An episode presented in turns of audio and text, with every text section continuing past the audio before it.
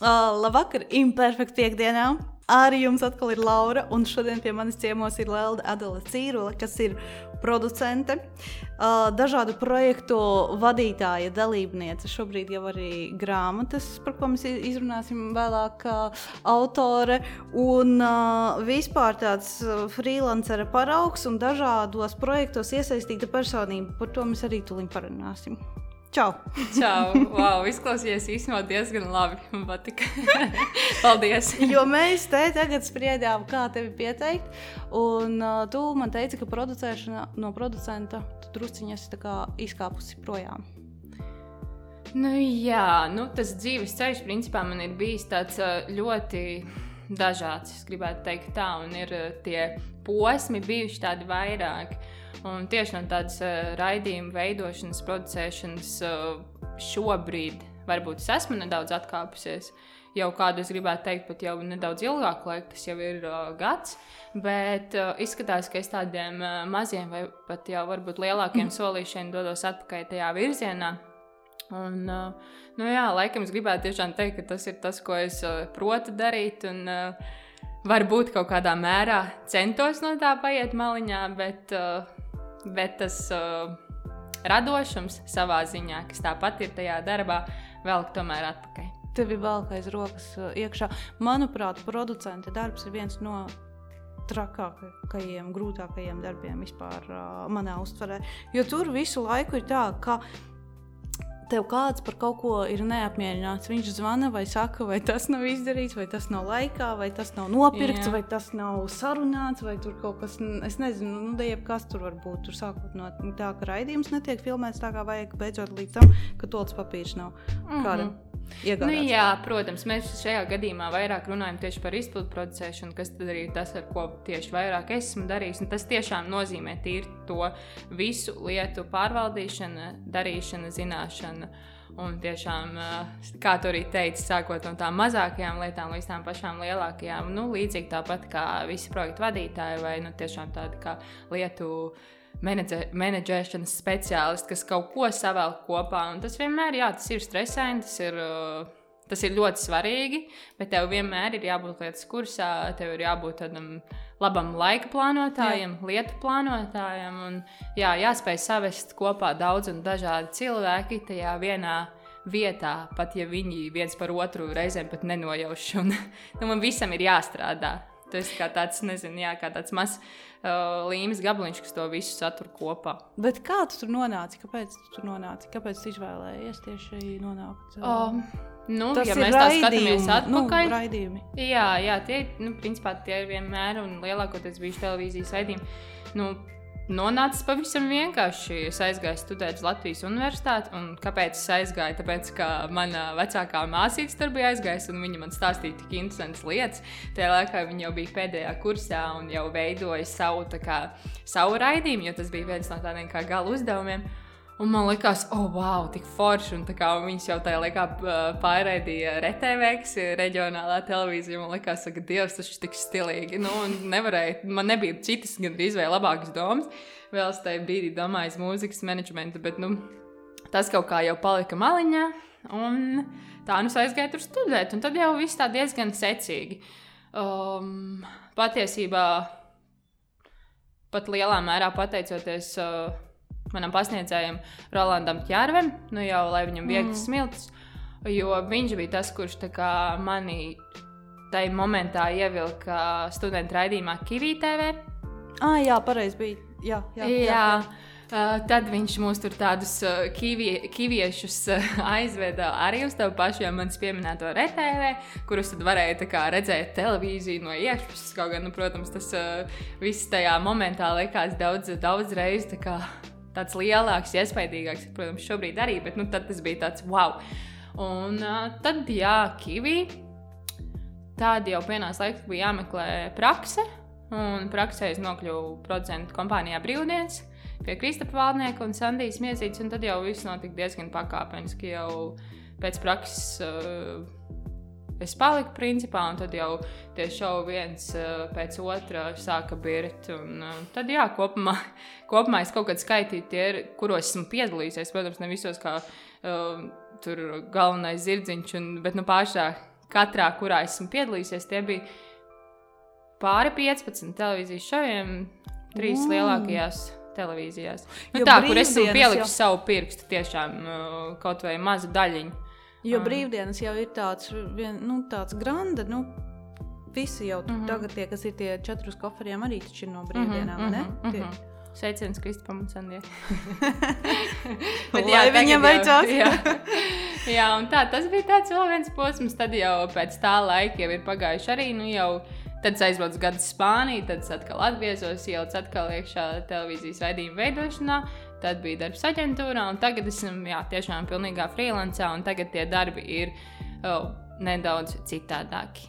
Klausies, paskatoties tavu Instagram profilu, tāda sajūta ir, ka tu dzīvo tādu es nezinu, man rodas tāda sajūta, tāds tā kā franču kaut kāds tāds, tāds vibes, tur nav kā ārā no tevis, ka tev tā dzīve ir tāda, nu, ka to es pilnīgi iztēlojos, kā tu dzer no rīta kafiju, no tāds, tāds hipstera, tāds hip, nu, šis te vibes nāk ārā.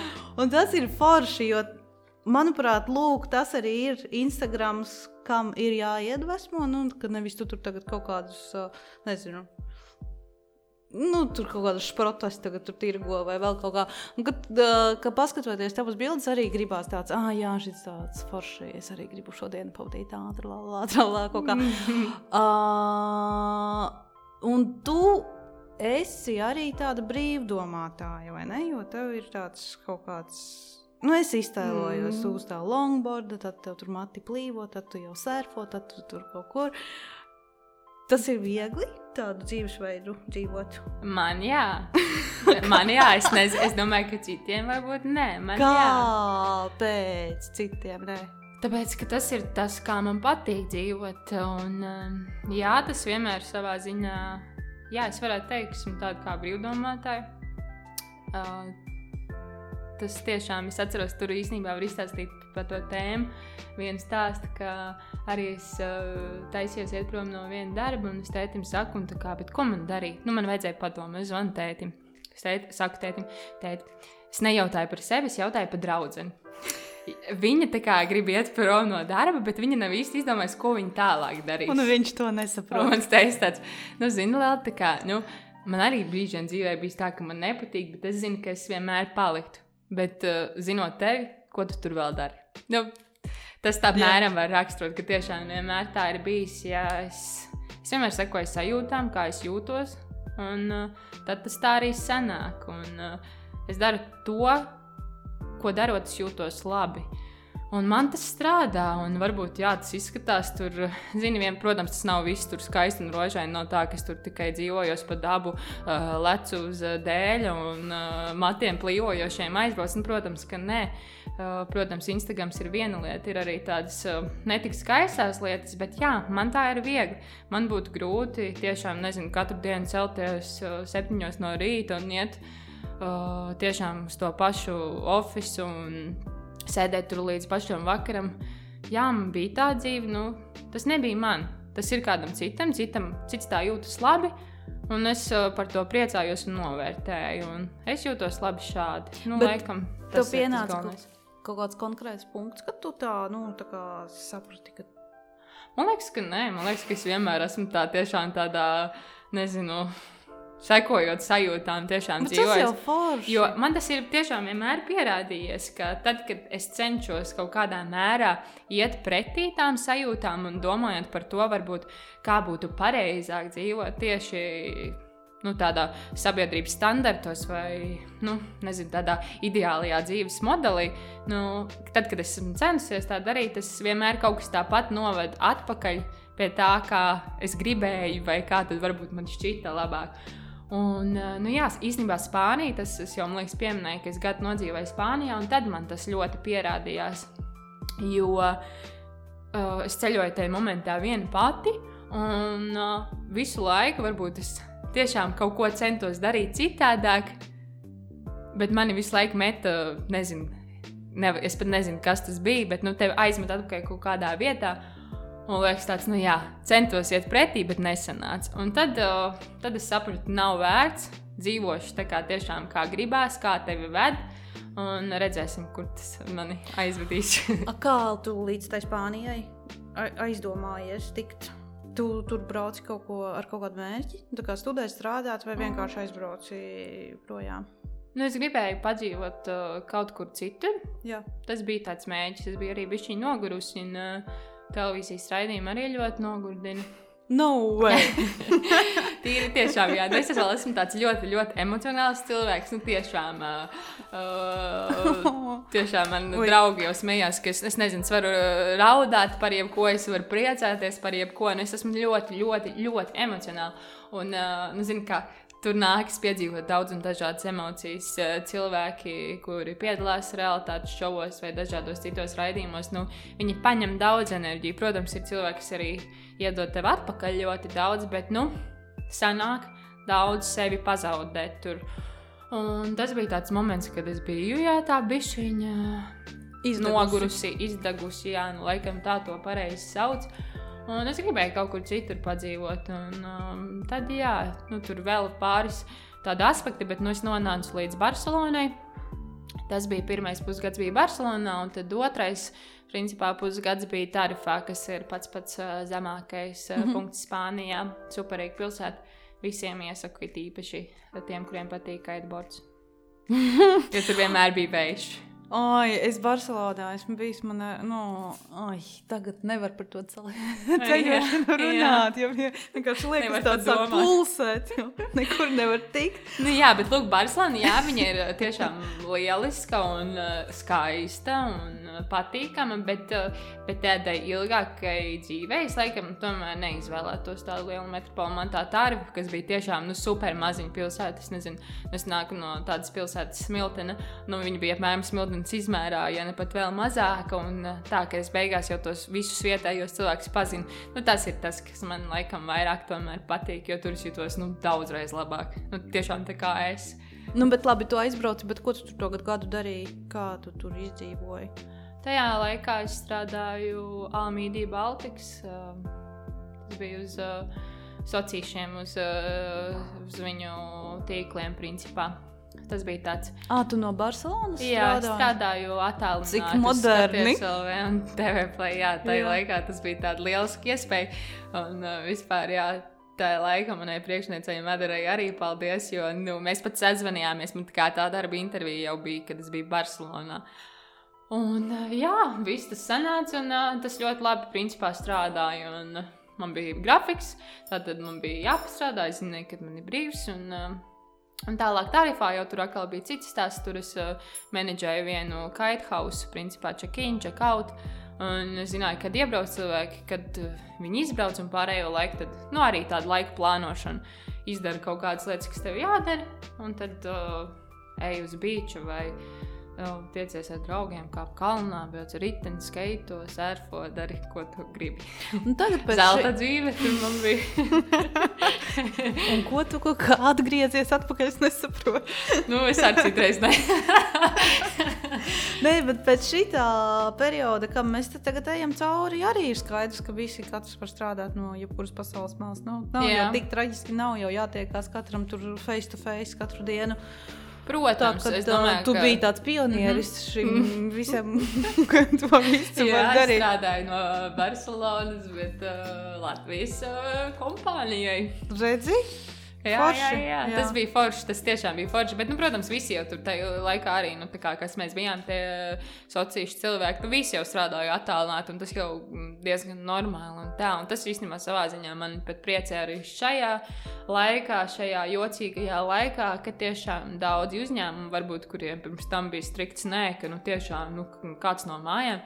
Es domāju, ka tagad daudziem tas uh, maina tās domas un uh, nu, uz tādu labo pusi, ka tiešām veidosies tāds varbūt citādāks strādāšanas modelis, ka var to daudzas lietas darīt tiešām arī no mājām. Un citreiz cilvēkam varbūt atvieglo mm -hmm. ļoti daudzas lietas, ja tev ir nezinu, kaut kāda situācija vai nu, vienalga kas. Un tā. Nu, forši. Es nevaru, man, man arī paldies, sagribējās. man, uh, paldies, tas ļoti jauki tu pateici. Un, uh, es nezinu, es, es cenšos arī nerādīt. Kā, nu, es negribu būt tas cilvēks, kurš rada to ideālo, perfekto, nezinu, tur izloloto dzīvi Instagram, jo tas tev tā kā mēķis. Bet, uh, bet man prieks, ka tu saki, ka tas ir iedvesmojoši vai ka tas rada kaut kādas patīkamas emocijas. Nē, nu, tas jau arī ir kaut kāda veida arī talants. Nu, to, to, es nezinu, uztaisīt kaut kādas skaistas bildes, smukās nokrāsās ar to sajūtu. Tas jau skaidrs, ka tu taisi to bildi tepat uz tās pašas, varbūt, ielas, kur es varētu būt stāvēt, un, uh, un man tā nesanāktu. Tas, ka tev tas Mums ir arī Fela šeit klāt, par to mēs arī parunāsim. un viņa šobrīd iz, izskata, viņa skaties, viņa izskata visus plauktus. Viņa arī jā, gribēs kaut ko līdzi. Paņēma sveci vien. Tā kā jā, Fela to visu izošanās un izskatīs un atradīs, ja būs kaut kas garšīgs. Tātad, bet tu Uh, esi tas uh, longboard uh, surfotāja stila cilvēks. Uh, Longboard, nē, skateboard. Skateboard, nu, labi. ok.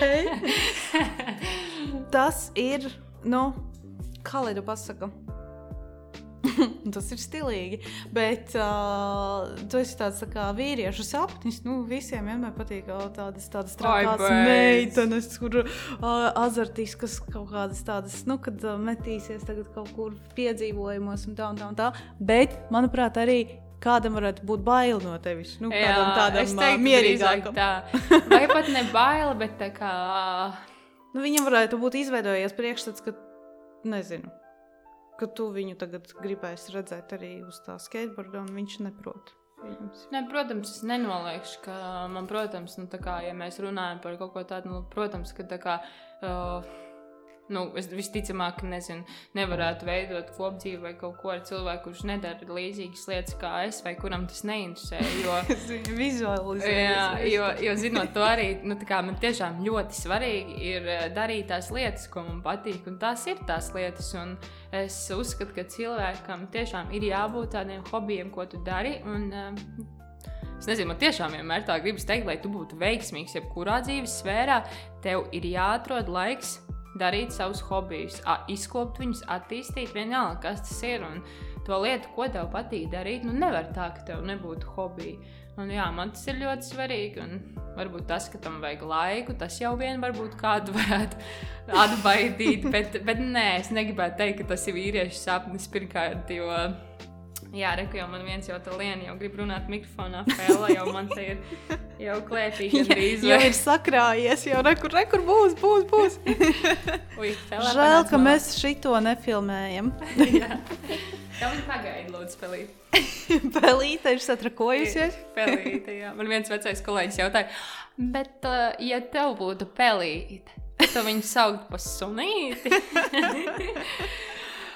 Bet atgriežoties pie tiem uh, vīriešiem, um, nu jā, nu es nezinu, zin, kā es pēc savas pieredzes varētu teikt, ka man liekas, ka tā nemaz nav. Nu, tā kā, tomēr tām uh, sievietēm aktīvajām, stiprajām. par šito ir viedoklis. jā, es ceru, ka to var dzirdēt, kā viņi te klusītēm rūc. Nu jā, un kur nu vēl, man vēl nāk komplektā suns, tas vispār ir double trouble. Bet, nu jā, es nezinu, šo grūti atbildēt uz to, lai atbildētu vīrieši. Vai ne? Bet uh, kas pastāsta man tagad par to projektu Calm Your Tits? man tas nosaukums es nevaru, es nevaru, es viņu likšu jau virsrakstā um, šī podkāsta. Baigi labais nosaukums. Kas, Paldies. kas jums tas ir? Nu, par ko tas ir? Un uh, es saprotu, ka tā būs uh, video. Šajā lieta. momentā, kad tas nāk ārā, kad šī, kad šī saruna uh, iznāks, tad uh, tādam vienam video materiālam, uz ko mēs arī ko mēs vēlējāmies publicēt, ka tam jau ir jābūt ārā. Uh, jo šajā momentā, protams, kad mēs runājam, tas vēl nav tieši iznācis, bet projekts ir palaists gaisā. Respektīvi, tātad, jā, pirms pāris dienām mēs kopā ar manu mīļo draugu cīņu biedri Lindu Lindenbergu palaidām gaisā projektu Calm Your Tits. Mm -hmm. Man pašai ļoti patīk nosaukums. uh, jā, un uh, tas ir, tas ir stāsts par sievietēm, par sievietēm ekstrēmajā sportā jo tā mums abām ir tāda ļoti tuva un uh, mīļa tēma. Viņai arī un, ir suns, ne? Jā, Lindiņai arī ir suns. Viņas, starp citu, Fela un Ulla ir labākās draudzenes. Tā ir tāda interesanta, nezinu, mistiska mīlestība, jo viņas vienu otru ierauga un nu, jā, viņas tiešām ir labākās draudzenes. Man aiz, aiz, aizlidoja visi mani jautājumi. Jā, tas varbūt ir labi. Tagad es sākšu uzdot jautājumus, jo man ļoti jocīgi sēdēt šajā pusē. Viss kārtībā. Tātad. Tātad atgriežoties pie Kalmjorta. Jā. Uh, jā, projekts tas ir uh, kaut kas tāds tiešām. Nu, ļoti, ļoti man nozīmīgs. Uh, es ļoti gribu runāt par šo tēmu. Es gribu to padarīt vēl vairāk svarīgu. Es gribu, lai tas aizietu plašumā un uh, tiešām, lai tas tiktu sadzirdēts. Tas galvenais message, ka katrs var darīt to, ko viņš vēlas. Tas jau līdzīgi sasaucas arī to, ko mēs iepriekš runājām. Un uh, vienalga, kas tas ir, sieviete vai vīrietis, uh, ka tu vari darīt pilnīgi to, ko tu gribi. Ja tu gribi skaitot, ej skaitot un uh, izpaudies. Uh, tiešām dari to, ko tu mīli. Bet uh, zini, tas ir nevis tādā. Tas nav tāds pore, ka mēs tur feministi ejam. Es tā, tikko gribēju teikt, jūs tādas tā kā. Nē, nē, tas ir arī tāds ļoti svarīgs, ko tas nav ne tā žēlīgi, ka ak, mēs nabadzīgs, vai tas nav tāds uh, kareivīgi. Tas ir vairāk arī, lai iedvesmotu lai, lai par šīm lietām stāstītu, rādītu, lai tiešām parādītu, ka, hei, skaties, re, kur arī ir meitene, kura dara tās pašas lietas kā tu, nebaidies, ņem piemēru, iedvesmojies un ej un dari. Tiešām tādā iedvesmojošā veidā par to visu runāt, jo, jo nu, diemžēl tā joprojām ir problēma. Un, uh, par sieviešu sportu tiek runāts daudzreiz mazāk, un uh, tas tiek runāts bieži vien stereotipiski nevis uh, par tādiem kā panākumiem. Vai, nu, respektīvi, tas nav tik uh, tiešām vienlīdzīgi, kā tas tiek uh, darīts un runāts par vīriešu sportu. Un, jā, mēs neesam tur lielās karotājs un cīnītājs, un nu, noteikti ne, un tas nav mērķis, bet uh, gribas pateikt, ka te ir vēl kāds, gribas iedvesmot tiešām to pašu 13-gadīgo meiteni parkā un parādot un rādot, ka nebaidies. Nu, tā, pavisam vienkārši. Tur tiešām nav nekas tāds sarežģīts. Uh, Bet kā tu pati nonāci līdz šim te? Tādam nu, dzīvesveidam, līdz es uzaugu skateparkā. Man lielākoties tur tā, bija... tā nonāca līdz tam skateparkam. Nu, zini, tas jau arī ir vēl viena tā lieta, ka tās, tās tie hobiji vai to, ko man patīk darīt, nu, To bieži vien arī salīdzina, vai saka, ka tas ir tāds nezinu, vīrišķīgs sporta veids vai tādas vīrišķīgas lietas. Nu, nu jā, nu varbūt, ja tā ir, tad nu, es gāju labāk uz to skateparku, un uh, man bija liela daļa labāko draugu puišu, un joprojām tā ir. Man tiešām ir ļoti labas attiecības ar, ar džekiem. Un man ir ļoti, nu, cauri visam laikam vienmēr ir bijuši ļoti daudz puiši, tieši draugi. Man arī. Un, Jā, bet tas... tas ir kaut kāds. Man pat man te bija saruna grafoloģija, un viņa manā rokrakstā to pateica, ka tev patīk labāk komunicēt ar vīriešiem. Un es, es viņai saku, bet tā ir. Nu, mm. Tas vienkārši ir kaut kāds tāds, nu, tā ir. Es nezinu, kā vienkāršāk ir. Mm. Ja viņam nav tās visas tur, la, la, la, meiteņu trintriņi. Jā, jā, nu, protams, tā kā man ir arī meitenes saucens, bet, bet tas atšķirs, vai, vai, tā, vai tā ir vēl viena lieta, kāpēc arī tiešām Kalmjor tic ir svarīgs, uh, lai būtu tie kompanioni. Jo man ir bijušas situācijas, ka nu, man nav daudz draugu, kurām ir tiešām šādas intereses. Tādas man rodas tikai pēdējā laikā. Un, nu, es biju ļoti laimīga, kad iepazinos ar uh, Lindiņu, jo tiešām viņa bija tāda arī pirmā draudzene, kas vispār nu, kaut ko tur, ar, ar ko tu vari parunāt, un tu vari izstāstīt tās lietas, un viņi sapratīs. Un, uh, un, jā, un, uh, nu, jā, tas viss, tas dzīvesveids, tas bērnība. Tas, ka to es vienmēr esmu darījis, tās lietas. Un tad, jā, vienreiz uh, satiku Lindu, viņa izstāstīja šo ideju, jo tā ir, nu, jo tā ir viņas ideja. Un es teicu, jā, darām. Un tad jūs braucāt uz Barcelonu arī. Un tad mēs bijām Barcelonā, jā, un tā tad, jā, svarīgākais tas video. noteikti visi, kas šo dzird, noteikti aiziet uh, Instagramā sameklējiet Calm Your Tits project, Calm Your Tits project. Un tātad, jā, šajā momentā, kad uh, šis būs gaisā, tad arī video būs gaisā. Tur būs redzamas ļoti spēcīgas uh, savā jomā sievietes. Un, uh, nu, tas vienkārši ir jāredz. Bet viņas ir, nu, jūs arī tā kā intervējāt viņas, vai tur kā, kā, kā, kā tas būs? Uh, jā, jā, tur, jā, es varu, jo tagad jau to mierīgi var noskatīties, jā. tad, kad arī mēs tur. Uh, principā galvenais arī nu, ir parādīts uh, tādas uh, kā role models. Sievietes, kuras iedvesmo, viņas uh, tur stāsta par to, ko viņas dara, kāpēc viņas dara un kāpēc tas ir svarīgi. Nu, tas arī ir tas galvenais message, ka tiešām dari to, ko tu gribi, un vienalga par visu pārējo. Mm -hmm. Tā, tā kā tas ir jānoskatās, kā jau ir teicis, projekts. Mazā reklāmas pauze, vai ne? Linku pierakstīsim klāt. Jā, un tā, tā kā skatīsimies, kur šis projekts uh, tālāk atkal aizvedīs, bet uh, es ļoti ceru, ka mēs kaut kādā ziņā arī piedalīsimies visās tajās pārmaiņās, kas tiešām notiek, jo uh, daudz kas iet uz augšu. Un, un nav tā, ka galvenais nepārprast, nav tā, ka tur sievietes būtu nenovērtētas. Nu, tā arī nav, bet vienkārši varētu būt labāk. Mm -hmm. Un uh, tas jau notiek. Mēs tiešām varam jau tam sekot līdzi un vērot, kā tas notiek. Un, nu, mēs esam maza daļa no tā. Un uh, Linda vēl bija iepriekš tas, šī fiks, uh, kā viņa izveidotāja mm -hmm, vai viena mm -hmm. no izveidotājām. Mm -hmm. Tas jau arī aptuveni par to pašu tēmu tiek mhm. -huh. runāts. Mhm. -huh. Tas uh, tajā laikā man arī likās tāds super stilīgais projekts. Nu, kad uh, meitenes nu, nu, sti nu, labi, nu, viens ir stilīgs. Kā arī negribas to padarīt tā, ka tas ir stilīgi. Nu, nē, nē nu, tādā ziņā, ka tas ir kaut kas, kāpēc stilīgi, tāpēc, ka kaut kas tāds nebijis. Nu jā, nu kā, tu nu, to varbūt. ieraugi, un tev tā liekas, tāds, o, tiešām viņas mm. visas uz fiksīšiem, tur tā, tā, tā, un tie video tādi, nu, forši safilmēti. Tāpēc man liekas, tā mm. forši. forši. Galvenais jau ir darīt. Jā, un tad tu vēl arī tagad esi pie kaut kādas grāmatas tikusi klāt. Nu, kas tas būs tagad? nu, jā, tas arī ir labs jautājums. Kas tas būs? Jo, zini, tas bija tad, kad es sapratu, ka kaut kas tāds notiek. Nu, man tiešām arī bija šī tāds paga, paga, paga.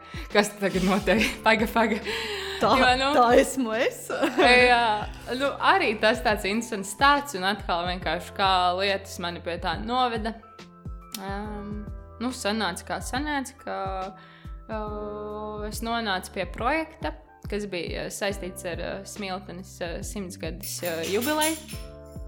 Šogad, uh, nu jau, ja šis iznāk 2001. tad 2000. Uh, Smiltenei ir simts gadu jubileja. Tā šis ir mana. iznāk 2001. gada 2. janvārs, yeah. tātad visi vēl ir tādā. Viss vēl ir kokaini. klausās un nesaprot, ko. nu, labi, kaut gan tagad jau nezinu, kā mēs svinēsim, bet nu jā. nu, lūk. Un, uh, un, un, un, un, un. man uzrunā, uzrunāja režisors Kārlis Anitens, jo viņš arī ir smiltenietis. Jā. Un viņš nāca klajā ar ideju par, par simts stipriem smilteniešiem. Tad mēs to ideju apaudzējām, domājām, ko un kā. Un nonācām pie fotostāstiem. Fotostāstiem par šiem uh, simts cilvēkiem.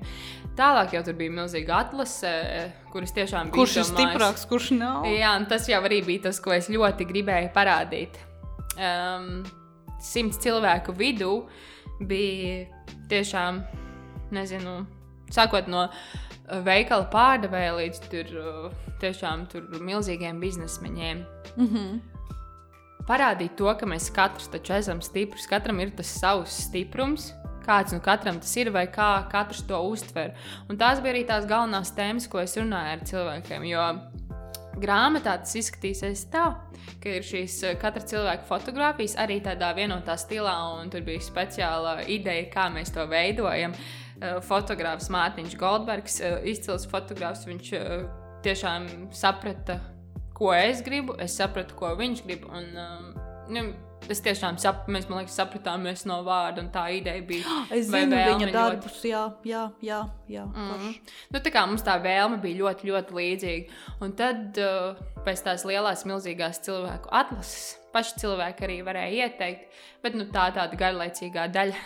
un, uh, un tā interesantā daļa ir, jā, ka mēs braukājām pie visiem šiem cilvēkiem mazajā atkāpītē mēs to darījām, tā, to drīkstēja. Tas bija vasaras periods, un jā, mēs braukājām pie šiem cilvēkiem. Ar viņu katru mēs pavadījām nu, diezgan ilgu laiku, vienkārši runājot. No sākuma tiešām tikai sarunas uh, par dzīvi. Uh, kamēr tas cilvēks tomēr bija nomierinās Atver, un uh, atverās. Jā. Un tad Mārtiņš ķēra kadrus Tie nebija nekādi tur pozētie vai tiešām tur pasas fotografijas. Tie bija tādi dzīvi, īsti kadri.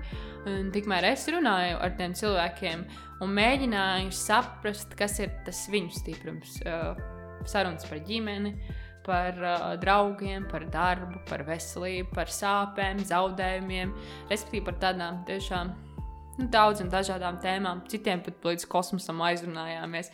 Un uh, grāmatā, jā, tas nebūs tāds garš garš apraksts par to cilvēku, bet tas būs tāds īsts, kodolīgs teksts, kas man, manuprāt, visvairāk parāda tieši to cilvēku, to, kā es viņu redzēju, un kas tad ir tas viņa stiprums. Un jā, nu, grāmata ir nodota šobrīd, jau viņa ir drukā, un tā kā viņa drīz ieraudzīs savu dienas gaismu, un es, ja godīgi, nevaru sagaidīt. Tu jo... neesi satraukta, man liekas, tas esmu, ir tāds. Esmu. Jā, es saku, šis ir tāds projektu palaišanas laiks, tāpat ar Kalmjordu tic un grāmata, nu, tie ir tādi ilgi loloti. Un, nu, jā, šis nav bijis viegls laiks. Nu, ja godīgi, kā, jā, protams, man daudzas lietas neapstājās, viss it kā gāja uz priekšu, bet nu, nemitīgi bija kaut kādi šķēršļi. Un, un, uh, Tiešām kosmosa lika dažādas uh, lietas priekšā un dažādas padenes, un uh, tiešām pārbaudot, bet abiem tiem projektiem, bet tāpēc tas rada to visu to sajūtu vēl īpašāku, ka nu, viņi abi ir gaisā, viss notiek. Un, nu, forša sajūta, es teikšu, godīgi, tiešām ļoti forša sajūta. Nekad nebija domājis, ka kaut kas tāds man varētu būt, un vēl joprojām neticis. Un, uh, Zini, jā. kas tur ir forši tā klausoties tevī? Tagad, kad tam visam ir nu, apakšā tā kaut kāda vērtība, ka tur ir kaut kāds stāsts apakšā jā, gan vienam, jā, gan jā. otram. Un tur ir tas, ka, ka nevis tu tur to darīji, tāpēc, ka tev vajadzēja dabūt nezinu, kaut kādus eiro sev mm. iztikai. Jā, tā. laikam tas svarīgākais. Mm. Vēl tieši nesen vienai draudzenei teicu, ka es varbūt joprojām līdz galam nezinu precīzi, kas ir tas, ko es ļoti, ļoti gribu darīt. Jo nu, tiešām man ir daudz un dažādas lietas, ko es daru, un saku, tāpēc man grūti baigi sevi definēt vai kaut ko tādu. Bet es skaidri zinu, ko es negribu darīt, un es negribu darīt tāpat vienu darīšanas pēc, jo tāpēc, ka vajag.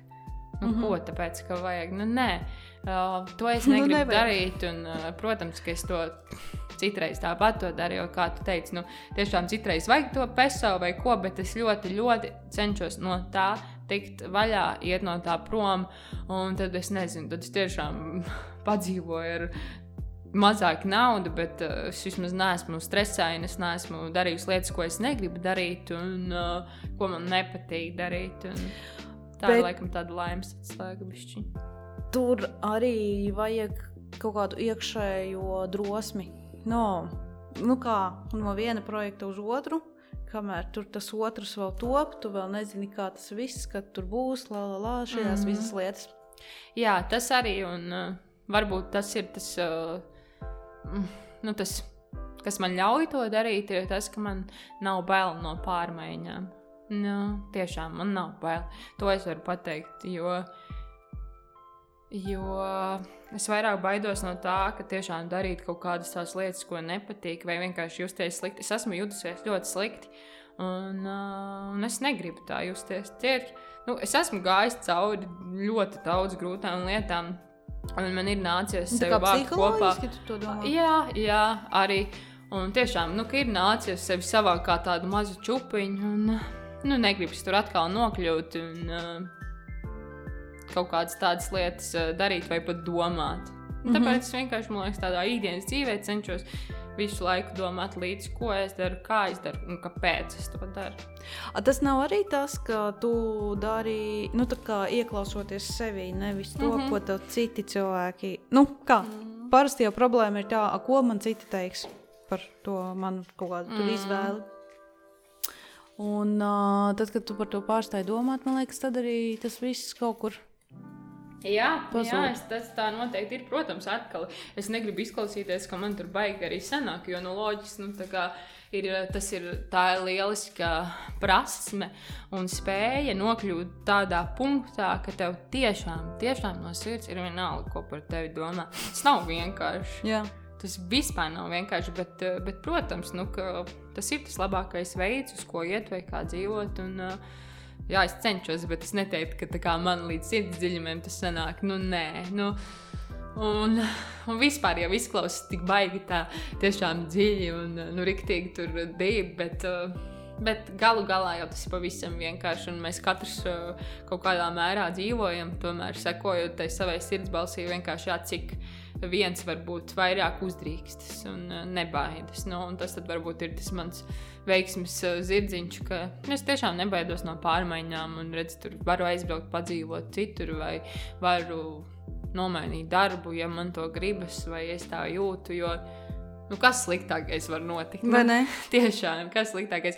Un vienmēr, tā, kad tu kaut ko palaidi, nu vienmēr nu, tev atnāks kaut kas, un tikai atver tās durvis, un nu, viss notiks. Nu, jo vairāk tu sēdēsi, neko nedarot, nekas arī nemainīsies. Tas ir tik vienkārši, vai ne? vienkārši. tas ir rītīgi tāda 1. janvāra saruna. jā, jā, jā, jā, tiešām. Un tagad tur. ņemiet un visi dariet to, kas jums, ko jums gribās, un tā. Jā. Vēl pastāsti par savu suni. Viņa tagad tieši skatās ar mani savām skaistajām, zeltainām, brūnajām, skumjajām acīm. Skumjas acis. Paskat, tiešām. Viņa ir tā kā viņa, viņa jau ir apnikusi šī saruna. Viņa grib. Viņa ir pro vienkārši skumjo acu spēlē. NFL. Nu, jā, nu, man priekšā sēž mans uh, skaistais, uh, labākais draugs Fela. Viņa ir ar mani kopā jau divus gadus. Un, uh, Es vairs nevarētu iztēloties savu dzīvi bez viņas. Starp citu, manam draugam, Maģenam, mēs esam saglabātas Adela un Fela. tā kā, kad, nu, tad, kad tu zvani? Jā, jā, jā. Oh. Tā kā, jā, nu, Redzi, tāpēc es teicu, ka, kad, jā, kad mēs ejam pie draugiem, jo nu, vienmēr tā kā nu, Marķers ir viens piemērs, bet nu, tiešām visi vienmēr, kur fēle, vai ierauga pirmais mīļo fēlu, ne jau ar mani sasveicināt. nu, jā, un es nezinu, viņa vienmēr man ir blakus 24, 7 principā, jo man tā gribas, mēs viņai arī runājām aizkadrā, ka tev viņi ir līdzi arī uz darbiem, un tad viņu tur ņem un tā un tā. Un tā. Tad cita viņa ir vienā gandrīz ideāls uh, vakariņas uh, epizodē, jo toreiz bija smieklīgi, mēs filmējām pie viena. Uh, pie viena eh, vīrieša, kuru eh, es pazinu, un man bija tajā dienā tā, ka es nevarēju atrast, nu, zinu, gluži filmēšanām, protams, nu, es viņu neņemu līdzi. Un man nebija, kur viņu atstāt, un es saku, hei, nu, es varu paņemt līdzi, nu, zinu, viņam tur māja ar pagalmu. Un viņš teica, jā, ņem. Un, uh, un beigās Fela, protams, ielīda kadrā un tur līda pie gala došanāties. Un, uh, un tā, nu, tā kā smieklīgi viņi ir arī televīzijas raidījumā. Viņa jau atkal ir kaut kur plauktos, viņa atkal skat, noskata nākamo dāvanu. Bet uh, tev ir gadījušās kaut kādas problēmas, nu, kad, tur, kad tev tur kaut kur saka, nē, ar suni nē, tikai ne suni, tur kaut ko um, tādu. Ir bijušas, bet tās vairāk tādas mazākas. Nu, man ir bijis tā, ka ka man kaut ko pasaka, bet uh, tad es arī pati vairs nejūtos ne ērti, ne vēlos tur būt, jo kaut kā tas man ļoti var iesist. Ja man, uh, jā, ja es ienākšu vai ja kāds kaut ko pateiks par manu suni, tad mēs nebūsim draugi. Nu, tā ir. Un, un tas tik smieklīgi. Visi to dzirdēja, visi to dzirdēja. tas ir smieklīgi, bet tiešām tā ir. Tas bija, nu, vasarā īpaši bija viens tik smieklīgs moments, ka vienkārši es pati saprotu, kā, ka, nu, zini, man ieslēdzas pilnīgi tāds klikšķis, ka, nu, nu ka visi es eju prom, viņš tur, zina, kaut ko pateiks par manu suni. Un, nu jā, it kā tad tu saproti, nu, kaut kas stulbi, nu, vēl, nu, ko tu dari vai ne, bet, nu, nevar, nu, kaut kāds tāds liekas, nu, man viņa ir tik mīļa, tik svarīga, ka man liekas, ka visiem viņai ir jāpatīk, un tā, kaut gan zinu, ka, protams, tas nav, svar, nu, ka tas nav tā kā, nu, ne visiem patīk, un ne visi var pieskarties, un viņiem ir cilvēki ar alerģijām un tā, un es cenšos to pieņemt, bet tāpat laikā es gribētu, lai tiešām mēs varam iet visur, lai mēs vienmēr un katru dienu varam būt nezinu, kopā veikalā, mājās, darbā, nu vienalga. Ko. Tāpēc, ka tu, tev viņa kā tāds bērniņš, nu kā, nu iedomājies, es tagad atnāktu ar savu kaut kādu. Nezinu, dēlu. Un man viņam saka, nē, viņš to nedara. Viņš iet projām. nu, es, es gan vienmēr arī saku, ka, nu, kad ja man kāds sauc par uh, mammu vai par kafelu, mans bērniņš, es saku, nē, nē, nē, nē. nē. Es, ai, mēs esam kompanionis vai draudzenes, jo man tas kaut kā ļoti, nu, es, piemēram, nezinu, es, ne, es nekad viņai neteikšu, Fela, kur mamīt? Nu, nē, tas es neesmu arī šis te, tas, tas trakais, es neesmu. Bet, nu, protams, nerad to tā salīdzina, bet, uh, bet nu, nē, nu, viņa vienkārši tāds dzīves draugs un uh, ir forši, ka tāds ir un uh, tiešām cilvēki, kuriem ir dzīvnieks un skaķis, nezinu, drakons, vienalga kas, drakons. bet kaut kas mīļš. Tie arī zina, un, ka tā ir tāda interesanta sajūta, tā ir interesanta mīlestība. Un, um, tā, kad tev ir tas dzīvnieks, nu, tad tu, nu, tu nevari bez viņa. un tas tā vienkārši notiek. Un, un es esmu ļoti laimīga, ka man ir suns. Es, uh, Es cenšos viņu izaudzināt par ļoti gudru un paklausīgu, un pagaidām man arī kaut kā tīri veiksmīgi izdodas. nu, redz, tu jau kā mamma runāji. Izbeidz. Bet uh, tu tiešām esi hipsters, šis sen paraugs. Ak, Dievs, ar nu suni, ar visiem šitiem variantiem. Tu esi arī kaut kāds green living. Uh... Jā, esmu uh, veģetārijas desmit gadus. redzi, redzi, es jau pilnīgi jūtu.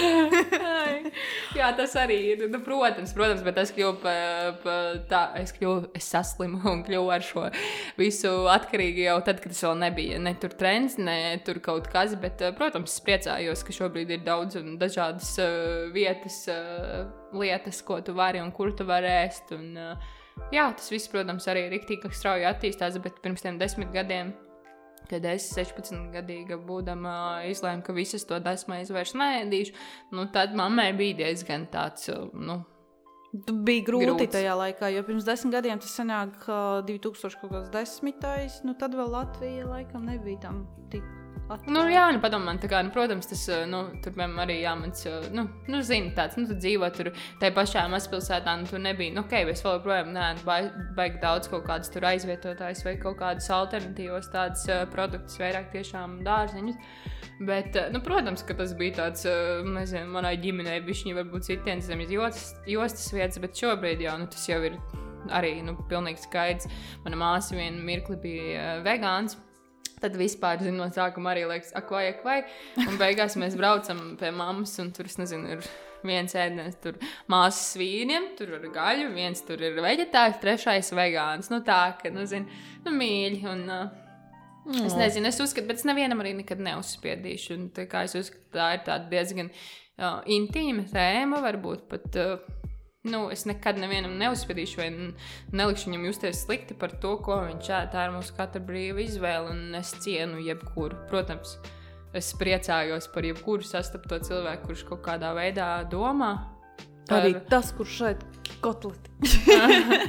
nu, kā, es tiešām es nekad nepārmetu. Nu. Nu, man liekas, tā pārmešana ir uh, visu laiku pārsvarā otrā virzienā. Nu, tie, kas uh, patērē šos gaļas produktus vairāk. Uh, nu, varbūt tas ir tāpēc, ka uh, nu, tā ir tā sevis aizstāvība. Kāpēc? Mm. Vai tad es esmu sliktāks, ja es tur to karbonādi apēdu? Nu, tā, tāda tā psiholoģija, mm. man liekas. Nu, grūti spriest, jā, es saku, ka vienkārši tas ir arī ļoti cilvēka, katra individuālais tāda lieta vai raksturs. Vai, nu, jo es saku, nu, man principā es nelienu otru šķīvi es Es cienu arī, ja to nedara manējā, vai ja man neuzdod tādus jautājumus, vai es neesmu tas, kurš, zini, viss sasēpjas ap galdu un, oh, es neēdu gaļu. Nu, zini, tā kā, nu, Protams, nu, ja nav situācija, ka to vajag pateikt, bet nu, es to arī baigi necentīšos afišēt. Vai, nu, varbūt tas ir slikti, varbūt es tagad dabūšu par citiem par to, ka es tur baigi to nē, kā atkal kā karavīrs. Bet, nu, jā, varbūt tā arī tāda lieta, ka es nekad negribētu kādam kaut ko uzspiest vai to savu viedokli tiešām tā pārmērīgi, jo tas nekad nenoved pie vajadzīgā rezultāta. Katram cilvēkam liekas, ir tas moments pašam jāpiedzīvo, kad tu saproti jebkādu lietu savā dzīvē. Un, kā, tev var skaidrot desmit reizes, bet ja tu pats nesapratīsi, nu, nav jēgas censties. Mm -hmm. bet tu esi arī tāda ļoti stilīga būtne. Kas, no kurienes tas tev ir? Tas tu ir domā, ļoti... tā kā apģērbā, tāda stilīga. Jā. O, paldies! Es nezinu, Lūdzu. es nezinu, es nu, arī grūti spriest. Uh... Visi, kuri klausās, ieiet viņas Instagramā, paskatieties. Tas kaut kāds tāds tiešām mazā reklāma, tievs. Kur es esmu iepinusies? Tev varbūt būs vairāk sekotāju, ko klausās.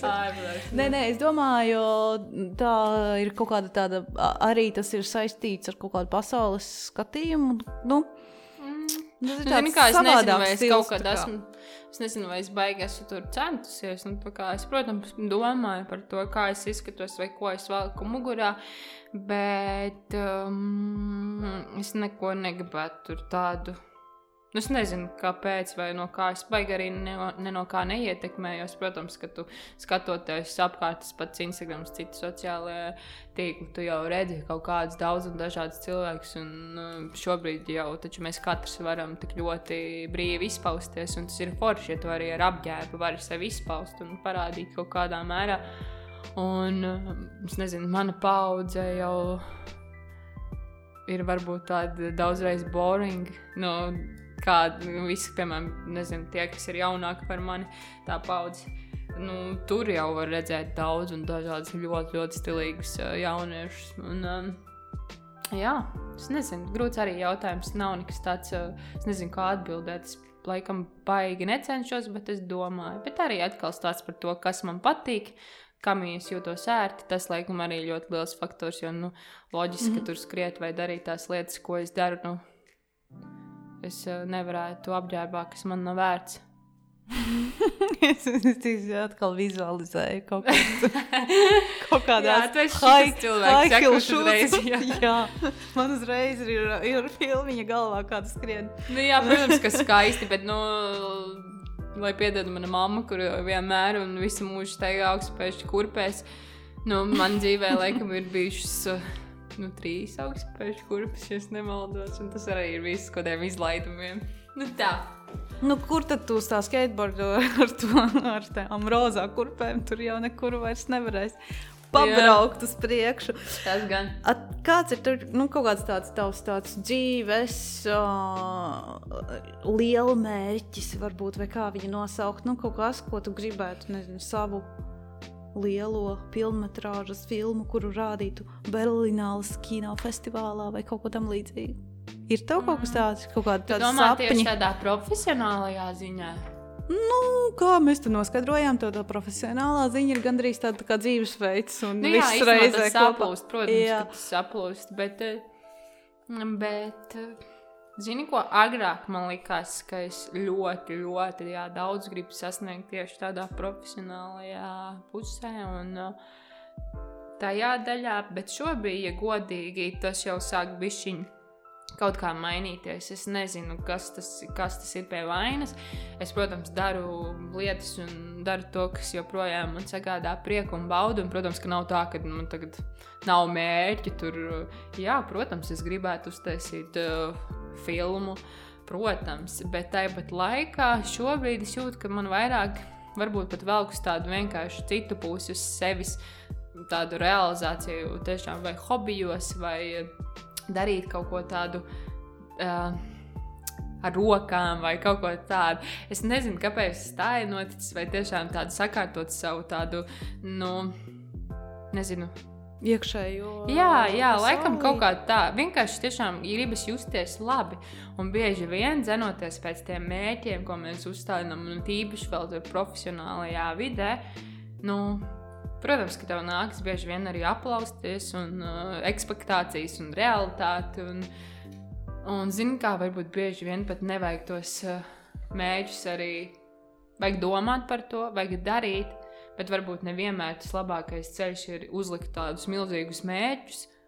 Un tad varbūt, uh, nezinu, sevi šausmīt par to, ka, zini, tev drīz 30, tu vēl neesi izdarījis to vai šito. Nu, priekš kam tas savā ziņā ir vajadzīgs, tad es labāk uh, fokusējos uz to, lai es būtu tiešām priecīga. Un vienalga, varbūt tas ir tas mazais, mazā lietiņa vai kaut kāds maziņš, maziņš mērķis, uh, tāds reāls izdarāms. Un, uh, Un, zini, tas arī noved tāpat līdz tām lielajām lietām.